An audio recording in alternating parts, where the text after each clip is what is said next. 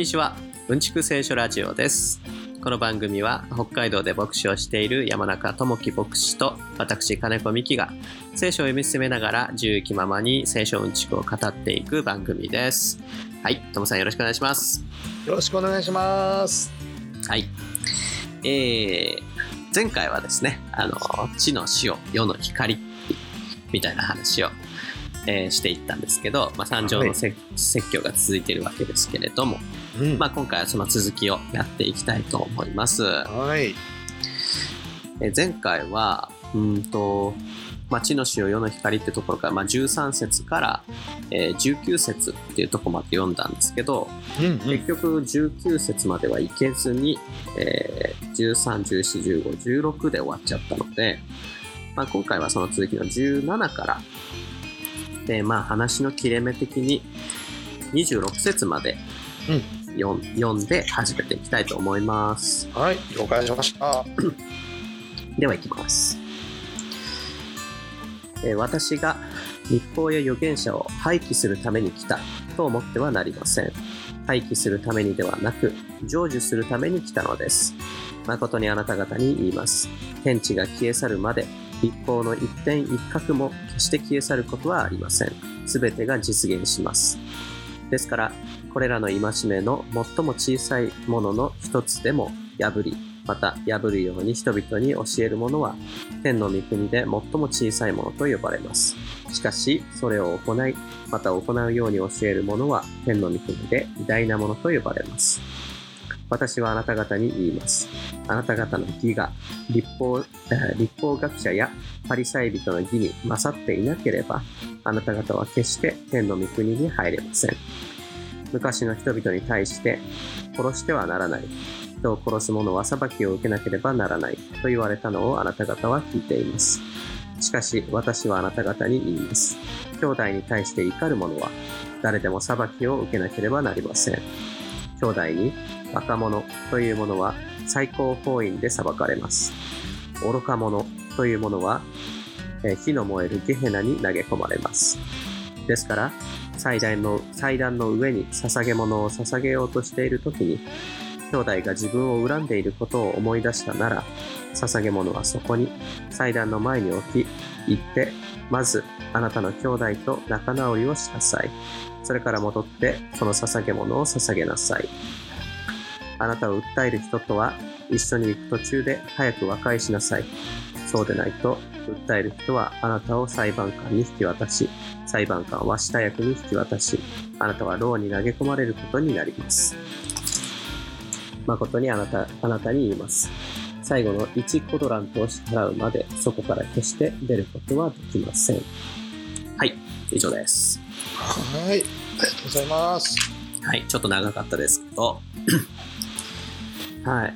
えー、まずはですね、私が立法を廃棄するために来た来たと思ってはならないと。廃棄するためにではなく、成就するために来た。っていうところからなんですけど、これ、あの、僕、キリスト教徒じゃない人が、キリスト教を説明する場面で、うんうん、よくよく聞くフレーズがあって、うんうんうん、まああの歴史の先生だとか、まあそういう人、立場の人ってどうしても、その、キリスト教というか、うん、キリスト教っていうのを、まあ客観的な立場で解説しなきゃいけない場面があるかと思うんですけど、そういう時によく、あの、まあユダヤ教っていうのは、ああれこれ、あの、難しい決まりがたくさんあったんだけど、まあ、イエスっていう人は、そんなのはどうでもいいって言って、まあ、あの、まあ、愛を説いたんだみたいな、っていうふうに解説される場合が、あの、あって、まあそういうことを何回か聞いたことがあるんですけど。なるほど。はい。まあ、まあ、その、間違っ気持ちはわかるけど。気持ちはわかるんだけど、そうじゃないんだよっていう。でも、まあね、自分で細かくちゃんと聖書を読んでなかったら、まあそういう理解になるのかなっていう感じもするんですけど。確かにね。うん、第一まあこの立法って聞くといや堅苦しい嫌なやつだなみたいなイメージがあるよね、うん、そうですね。そうじゃないんだよっていうことを いつも心の中で 思ってるんですけど。いや確かに。でも本当に普通の人だったらそういうふうに捉えちゃうかもしれないよね。うん。まあ表面表面を捉えるとそうも捉えられますしね。うん。まあ、確かに、まあ、ここで立法学者とかパリサイ人みたいなあんなものも出てきてますけど、まあ、そういう人たちが本当五章を大事に守っていたその決まりっていうのを結構無頓着に破破っているように見えな見えるは見えるので、うんうん。うん、確かにイエス様は立法学者最長たちと戦ったけれどでも、うん。その立法と戦ったんじゃなくて彼らの偽善と戦ったっていう部分があるのでね。そうなんですよね。うん。うん。そうだね。なるほど。そういうふうにそういうふうに考えるんだね一般の人たちそうだよね、で違うんだよと言いつつ説明するには長い話になるなっていう感じもするんですよ。確かに。うーん。そうだよね。立法といってもねいろいろあるだろうしね。うん。うん、旧約聖書に書かれてるさまざまなものがあるだろうし、うん。うんまあ、一番、まあ、確かそうですね。はい。一般的なものは10回かな？みんなが皆さんが聞いたことがあるものは、モーセのね、うん。そうですね。モーセの実会。あのーまた、よく、あと、あれですかね、食べ物に対する規定っていうのが、うんうんうん結構、まあ、ユダヤ教であったり、イスラム教であったり、その、そういういった人たちは、こう、食べれないものがあるっていうことで、その、まあ、機内食とかで配慮されたりとか、あの、な例えば、あの、鶏肉とかのパッケージに、あの、ハラールっていうマークがついてて、これは、ちゃんとそのイスラム教の規定にのっとった屠殺の方法をしてあるので、イスラム教徒の方も食べれますみたいなマークがついてたりとか、そういう文脈で、そういった食べ物、旧約聖書に書いてある食べ物に対する規定っていうのが、なんですかね、一般の人の話題に上ることはありますよね。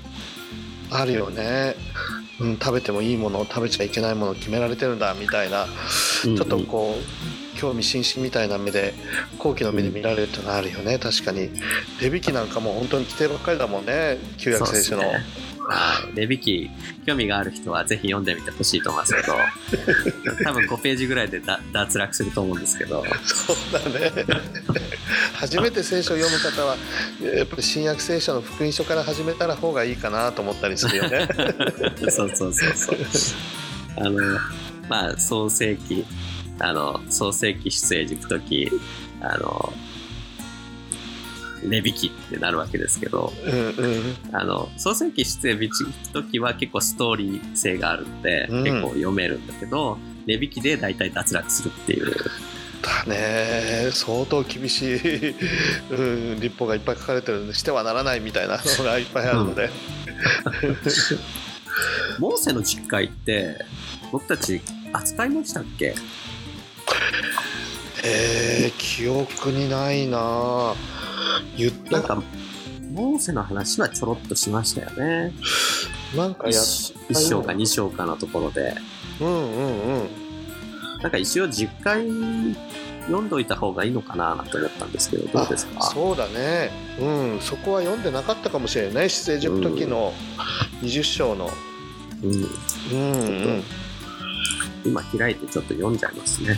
うん。まあ代表的な立法の、立法の、なんていうんですかね、代表選手っていうか、うんうんうん。一般の方々もやっぱり10回っていうのは聞いたことがあるかもしれないもんね。うん。うん。まあまた、なんていうんですか、この今読んだ中にでも殺してはならないとあなた方は聞いていますっていう、これは10回のことを言ってるわけですよね。うんうんうん。まあなんでそのオリジナルの10回を一応読んどきますか。はーい。お願いしますえーっと、えーどっから読めばいいか？な今度は。えーっと、まあ、20章、うん頭から1回が終わるまで読んじゃおうかな。そうだね、はいそうだね。出エジプト記20章読みますね。はい。それから神は次のすべての言葉を告げられた。私はあなたはエジプトの地、奴隷の家から導き出したあなたの神主である。あなたは私以外に他の神があってはならない。あなたは自分のために偶像を作ってはならない。えー上の天にあるものでも、下の地にあるものでも、地の下の水の中にあるものでも、いかなる形をも作ってはならない。それらを拝んではならない。それらに仕えてはならない。あなたの神、主、主である私は、妬む神。私を憎む者には、父の咎を子に報い、三代四代にまで及ぼし、私を愛し、私の命令を守る者には、恵みを千代にまで施すからである。私はあなたの神。主のあわああなたはあなたの神。主の名を乱れに口にしてはならない。主は主の名を乱れに口にする者を罰せずには置かない。安息日を覚えてこれを聖なるものとせよ。6日間働いてあなたのすべての仕事をせよ。7日目はあなたの神、主の安息である。あなたはいかなる仕事もしてはならない。あなたもあなたの息子息子や娘も、それにあなたの男奴隷や女奴隷、家畜、またあなたの町囲みの中にいる気流者も。それは主が6日間で天と地と海、またそれの中にのすべてのものを作り、7日目に休んだからである。それゆえ、主は安息日を祝福し、これを聖なるものとした。あなたの父と母を敬え。あなたの神、主が与えようとしているその土地で、あなたの日々が長く続くようにするためである。殺してはならない。勧誘してはならない。盗んではならない。あなたの隣隣人について偽りの証言をしてはならない。あなたの隣人の家を欲してはならない。あなたの隣人の妻、男奴隷、女奴隷、牛、ロバ、すべてあなたの隣人のものを欲してはならない。はい。はい。まあ、ど、どこが、あの、10なのかっていう、ちょっと、切り分けが難しかったですけど、ありがとうございます。まあこ10回の内容ですね。うん。うん。まあ、本当にこの神様を信じる民として神様に選ばれた民としていろいろ言いたいことはあるけれどとにかくこの10の戒めだけは守ってほしいとうん。この10の戒めを守って私の愛する宝の民となりなさいっていうのが神様の思いだったかなって思うんだよね。うんそうですね。まあ、ここに何々せよっていう積極的な命令と、何々してはならないっていう、まあ、否定的な命令があったわけですけど、まあ、当時のパリサイ人立法学者って人は、まあ、積極的命令と、そういった否定的な命令のが、えっ、と、613個そう600以上ね勝手に作っちゃってね自分たちで。あそうなんですよ。まあ、その、まあ、エッセンスですよね、10回は。うんはい。っていうのが、りまあ、立法のエッセンス、10回今読んだわけですけど、でイエス・キリストっていうのは、これらを廃棄するために来たと思っちゃダメですよと。はい。言われてるわけですね。ただまあ、その、まあ、確かに立法いろいろ、まあ、出エジプト記にもあるし、えーレビ記にもいっぱい書いてあるし、まあ、新明記とかにも一部あったりするわけですけど、うんそれの規定っていうのを、うん、確かに破ってる風に見えることもあるんだけど、ただその立法が語られた本質は何かっていうことを考えたときに、はい。それを成就するために来てるんだっていうことですかね。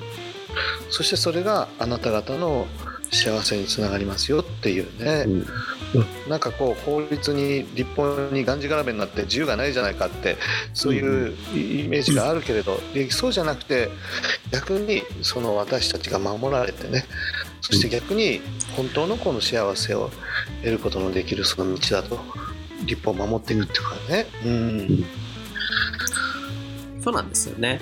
なんか、その、なんか立法っていうと、すごくうん神のために守るみたいなニュアンスが強い。その、神のために清く自分を保つんだみたいな、あのニュアンスが強く取られてしまうんだけど、そうじゃなくて、まあ、イエス・キリストっていうのは、立法っていうのは人のためにあるんだっていうふうに言われたっていうのが大きいですかね。そうだねあなたがあなたらしく本当にこう豊かな人生を歩んでいくためのその大切なものですよっていうね部分が大きいかなと。うんがんじがらめにして俺の奴隷になって生きろっていうそんな感じじゃないよね。うんまあ実際にその立法っていうのをイエス・キリストがどのように守りまた、まあ、当時の基準からしたらどのように破っていったかっていうのは、まあ、この福音書を進んでいけば紹介できると思うのでうんうん、まあそれはお楽しみにっていうことでいいですかね。そうだね。ここで説明しようとしたらまたね2時間のコースになっちゃうと思うんで。フルコースにじ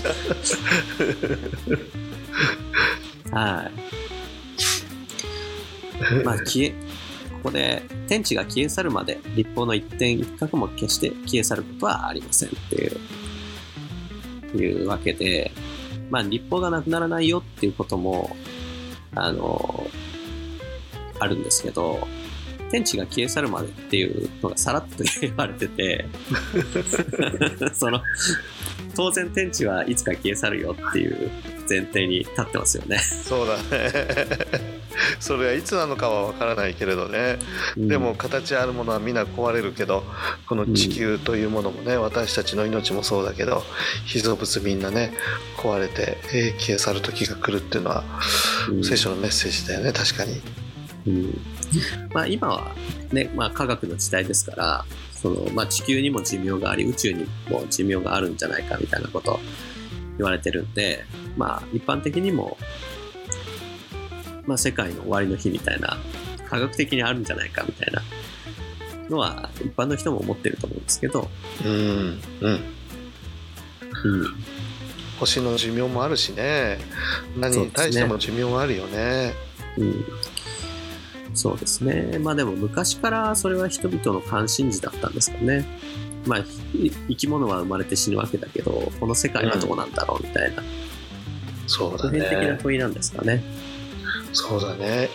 永遠の命を求めて旅をする人もいるし、いろんなところに探しに行った人たちもか過去にはいたしね。うん、そうですね。はい。ですね。まあ、だから、まあ、19節からのところですけど、この戒めの最も小さいものを一つでも破り、また破るように教える人は、天の御国で最も小さいと言われ、逆にそれを行い、行うように教える人は偉大なものと呼ばれるっていう、うん。うん、ふうに言われてますけど、この辺どうですか？結局戒めを守る人なんて誰もいないよっていうかできないよねそうなんですよ基ね。本的には誰もできない 立法学者最初たちもね真面目な人たちだったけどあの人たちですらやっぱりこう難しいってところがあったと思うしそれに気づけるかどうかだよねまたそうなんですよね。あの、まあ、実会っていうのが、まあ、立法のエッセンスだっていうふうにさっき言言ったんですけど、まあ、レビ記っていうところにはさらに細かくいろんなことが書いてあるわけですけど、ただ、まあ、実会にまとめられるみたいなことがあると思うんですよね。その趣旨っていうか、うんなぜその細かく決まってるかっていうのの、はい。だからまあ立法における、まあなんか憲法みたいな位置にあるのかなって感じがするんですけど、10回って。うんで、これ10回の10個目っていうのが、うんあの、隣人の家を欲してはならない。つまり他人のものを欲しがってはダメだっていう、うんうんあの、話じゃないですか。そうだねこれ、守れる人なんていいないですよね。いやいないつまり、羨ましいって思ったら失格だよってことじゃないですか。よくそういうふうに思うよねあいつはいいなってそれに比べて俺は みたいなうん。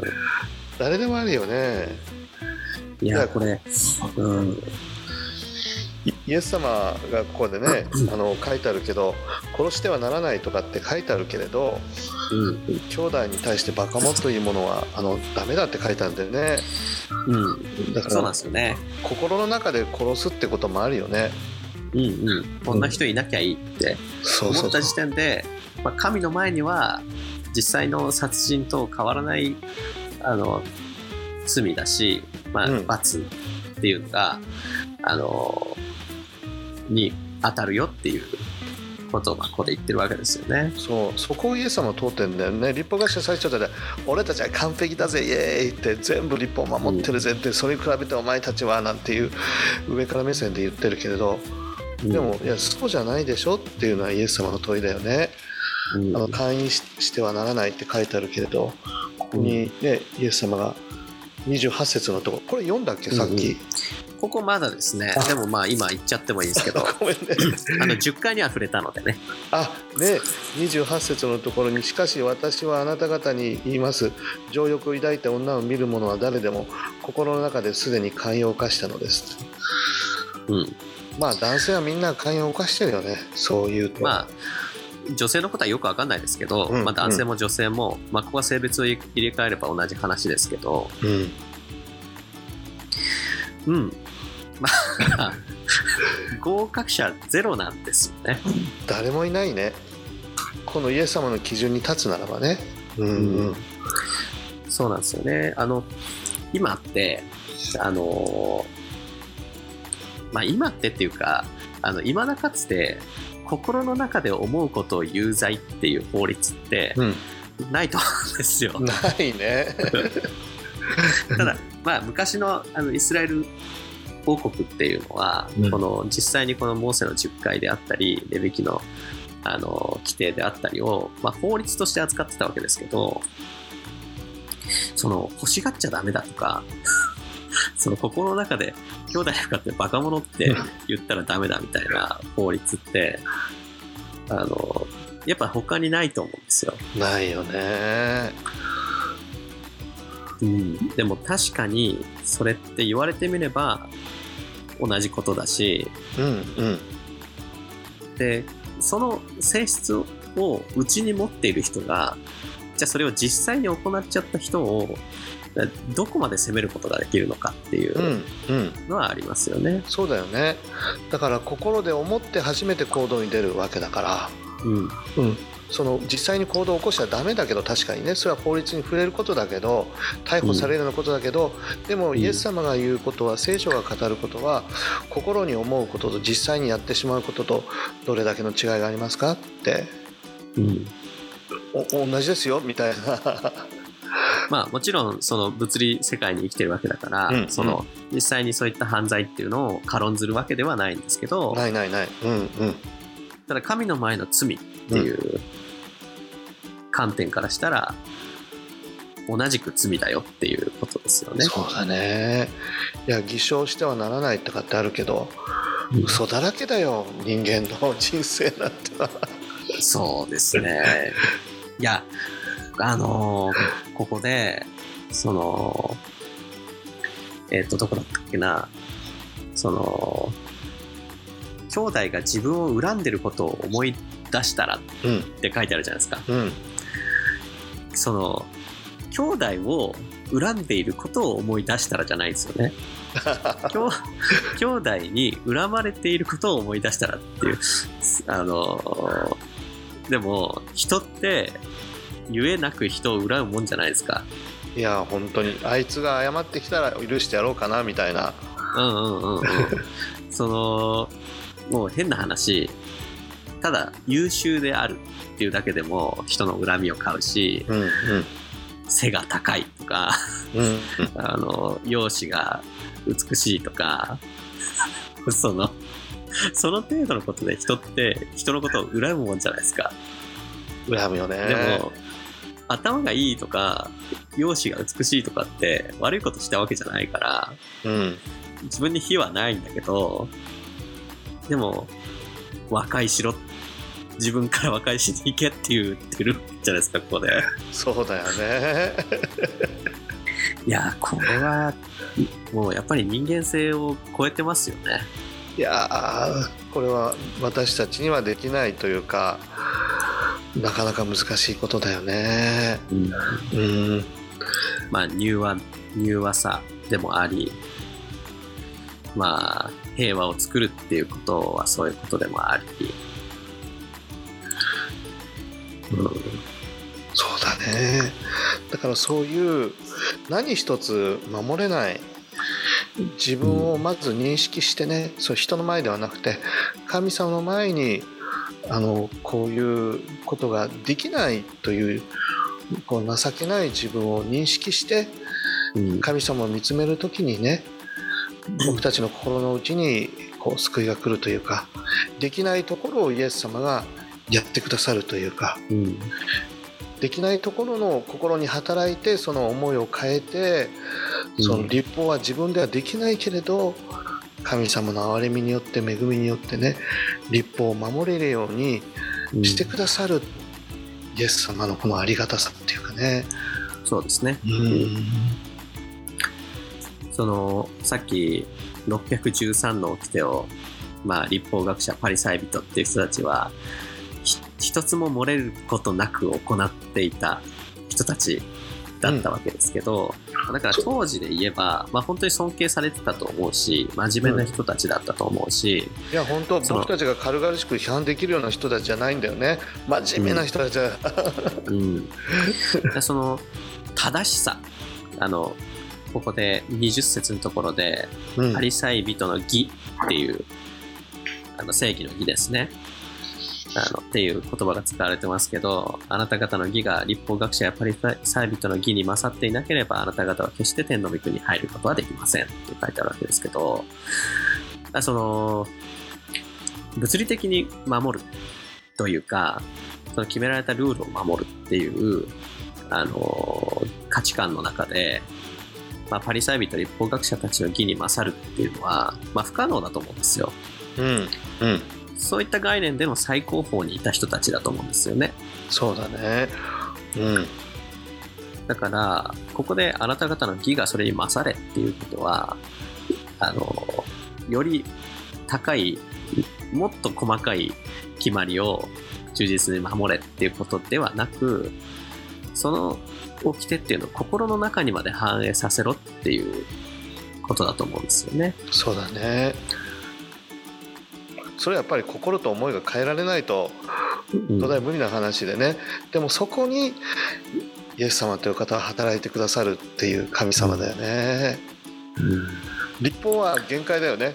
するなっていうことを言うだけでじゃあうん心や思いが変わるかっていうと変わんないんだよね、だからじゃあなんでそもそも神は立法を作ったのかっていう疑問がやはり湧いてくると思うんですけどあの、まあ、立法は教師だとかってあの他の箇所で言われたりしてますけどそのこれは立法っていうのはおし私は全部守ってる合格だっていうふうに思うためのものではなくてね 自分の足りなさを自覚するためのものだったとも言えると思うんですよね。うんそれを教えるためのツールだったっていう。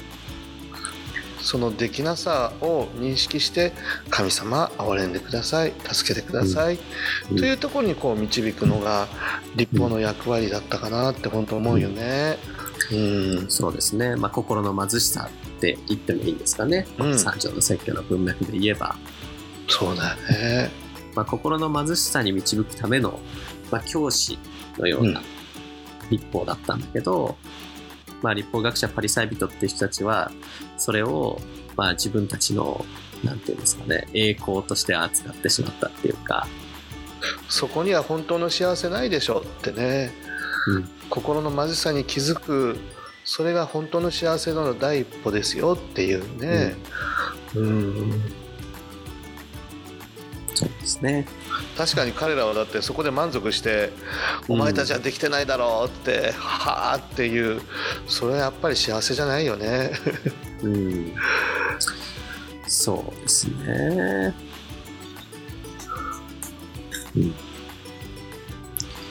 はい。まあ、着せずして、うんあの、28節あのの、その会員してはならないっていううんところまで行きましたけど、はい。うん、まあ、その続きでもあるんですけど、うん、どうしますかね。まあ、28節まで読んだんですけど、まあ、うん。こういうふうなことを思わない人いるかな、バカ者って。カバカ野郎とか。あの女女性見ても何にも思わないとか、うん、うん。まあ。嘘嘘が出てこないとかそういう人いるのかな？まあいないですよね。なんか、やっぱり、その、いわゆる偉人とか聖人って言われる人たちって歴史上いますけど、うんうん。あの、やっぱりその人たちも人間的な弱さっていうのを抱えてて、うんまあ今、例えば思い出したのは、あの、マハトマ・ガンジーっていう人がうんいましたけど、まあ、インド独立の父と言われる人ですけど、まあ、ものすごく偉大な人で、あの、すごいことをやった尊敬すべき人ですけれども、あの、まあ、彼もその、自分の家族、身内うんうん。に対しては、や結構賭けがあったっていうふうに言われてたりしますし、ああそうん。まあ特に若い頃そのまあ彼がこうああいう活動したのは結構あの年齢を重ねてからう、うん、ですけど、うん。まあ、若い頃の失敗っていうのも結構ありますしね。まあで今の風に言えばまあその 奥さんを家に閉じ込めて DV みたいなこともしてたみたいですし、ああなるほど、だから別に今、なんていうんですかね、ガンジーを悪く言いたいわけじゃなくて、うんうんうんそれがいいかに偉大な人物と言われようと、やっぱり人間の限界っていうか、うん。必ず裏があるよね。確かにどんな人にも、うん。こう見たくないそういう側面がなきにしもあらずだよね。確かに。うん。うんそうなんですよね。全然関係ない話だけどさその、はいはい東美樹君って関東方面で住んでたでしょ？そうですね、はい。で関東方面に住んでた人がアホって言われたらはい。結構ムカッとくる？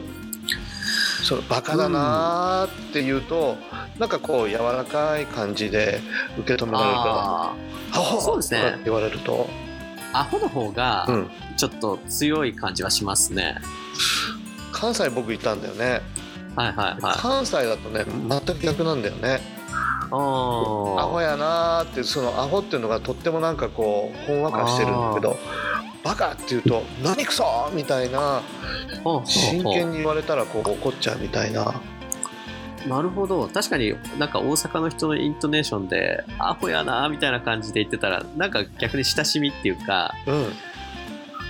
なんかその場が和むようなね確かに。でもそのニュアンスで言えば関東の人は「いやお前バカだな」みたいなのってうん。その関西で言うアホのニュアンスで使いますね。そうでしょ。だからその関東のニュアンスで関西に行って関西の人に「バカだな」って言うとぐさっと刺さるみたい。ああなるほど。バカとアホが逆なんですね。そうなんだよね。だからどうだろう。ここの22節のところなんかもね。関西 関西だとどうなんだろう。あアホ？アホ？っていう感じなのかな。どうなんだろう。兄弟に。関兄弟に向かって、まあ、ここの 文脈で言えばやっぱ関西ではバカ者でいいんじゃないですかね。バカ者でいいのかな逆に逆に関東で言えばバカ者じゃなくてじゃなくて。アホって書いて 書いといた方がいいのかもしれないですね。なるほどそうだね。そんなそんな形でもダメなんだよっていうね。うん。そうですねまあ全然関係ない。話申し訳ない。全然全然関係ないけどそうなんですね。うーん。いや本当に文化違うね。違いますね。結構違いますよね。やっぱり大阪と関東で。関西と関東で。ねえ多分関東の人は何とも思ってないんだけど関西の人はどっちかというとこう東京にライバル心を いつも持ってる。東京も負けたらあかんみたいな。いやでもそんなこと言ったらあれですよ。関東だってよく千葉と埼玉はやっぱりあのライバルですしね。あーやっぱりそういうのがあるんだ。なんかいや僕神奈川生まれなんですけど なんか神奈川生まれだから神奈川ビーキになっちゃうかと思うんですけどなんかこれ埼玉と千葉の人が聞いたら怒るかもしれないですけどいや埼玉と千葉の人って東京の2番手はうちらううちだっていう風に思ってるんですよ。ああそういうのがあるんだ。東京の2番手は埼玉でしょ千葉でしょみたいなのがあってかたや神奈川の人は何とも思ってないっていう。はあなるほどね。そのまあうん。なんか別にかん神奈川の人はライバル心とか持ってなくて、うんうんうん。うん、でもそのライバル心を持っていない背景にはあの相手にすらしてないみたいなのがあって。なんかうあなんか東京の2番手とか行っちゃってる？ププみたいな。お思いがあるっていう。ああそう。神奈川の人は横浜の人はやっぱりあれかな。俺たちはもう国際都市だからみたいな。ちょっと精神性が、なんか、うん、あの、せ一番性格悪いけど、なんか2番手とか行っちゃってるの、ちょっと恥ずかしくないのかな、みたいな、そんな感じで思ってるっていう。えーなるほどちょっとこう見下してる部分もそうそう、そうなんですよ。はあいやこのイエス様の立法に引っかかっちゃうねこれね引っかかっちゃいますね。もうダメですよ。あの、燃えるゲヘナに投げ込まれますよ。ところで、ゲヘゲヘナって何ですか？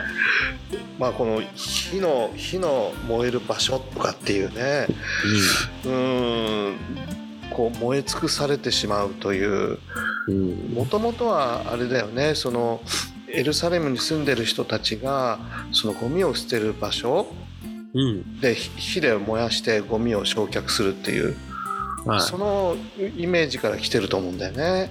はまあ、だから日本語で訳すとどうなんだろう地獄みたいな部分があるんじゃないかな。い。日本にも地獄の概念ってあって、なんか、なんなんちゃら地獄、なんちゃら地獄っていろいろあって、あのーあれなんですよ。また漫画の話になっちゃうけど、あの、ポーズキの冷徹っていう漫画があって、まあアニメにもなってんだけど、うんうんあの、地獄、あの日本の地獄ってなんか官僚制度になってて、あの、よく閻魔大王とか言うけど、なんか官僚制度なんですよね、日本の地獄って。日本らしいね。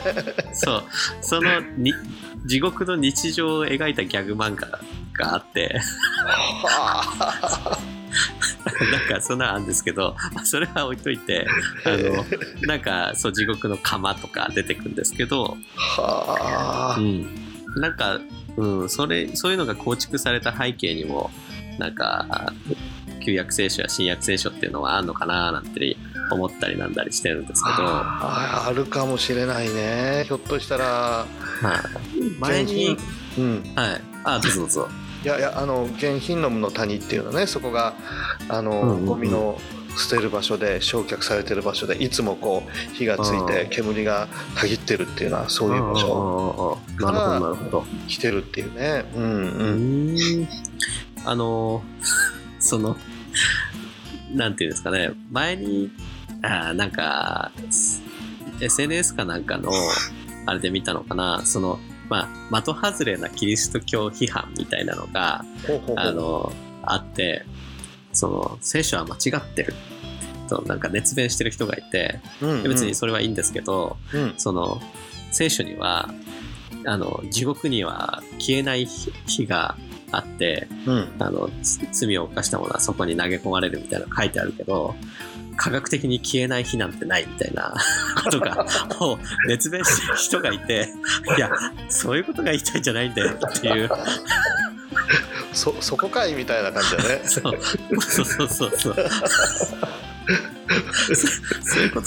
そういう 本物の火のこと言ってんじゃなくて、あの、あのまあ、その比喩としてね、概念として言ってるんだよっていうのを、まあ、はい。いや真面目な人なんだろうねきっとねでしょうね。っていうのを今思い出しちゃいました。思い出しちゃいましたね。なるほどはい。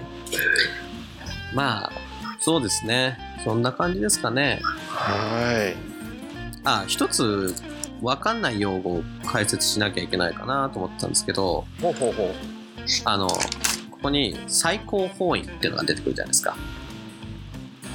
はいはいはいはい兄弟にバカ者というものは最高法院で裁かれますっていう。最高法院って、まあ、あの、サンヘドリうんうンって言語では書いてあるわけですけど、まあ、独特の概念ですよね。ユダヤの。そうだね政治を司る場所でもありまた法律的なものの裁きをなすところでもありうんまた宗教的な指導をする場所でもありっていうようないろんなものがこう混じってるよね。日本で言ったらどんな感じですかね。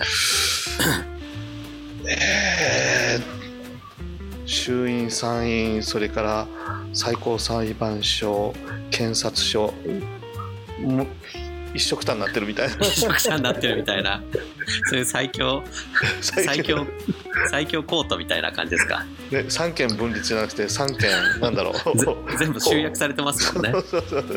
統合みたいな感じかなうんうん。まあ、そういう最高機関みたいな感じなんですかね。そう。ユダヤにおける。そうだね。うんもうこれ以上ないところで裁かれるっていうことだから。うん。大変なことだよね。しかもそその人を殺めたとかそういうことじゃなくて兄弟にバカ者というだけでね。ううん、そうなるっていうのは。最高裁判所に連れてかれますみたいな。いや大変なことだよね。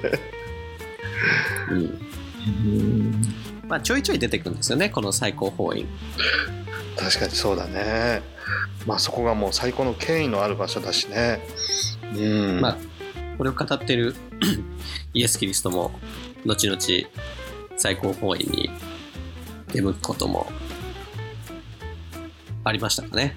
裁く側の人がね裁かれるようなものになるってのは、うん。ありえないことだよね本当にしかも自らそういう場所に向かっていくっていうことだからそうですね。うんはい。まあ、えーこの後もたまに出てくる最高法院、まあ、一応解説を、はい、してもらいました。は いありがとうございます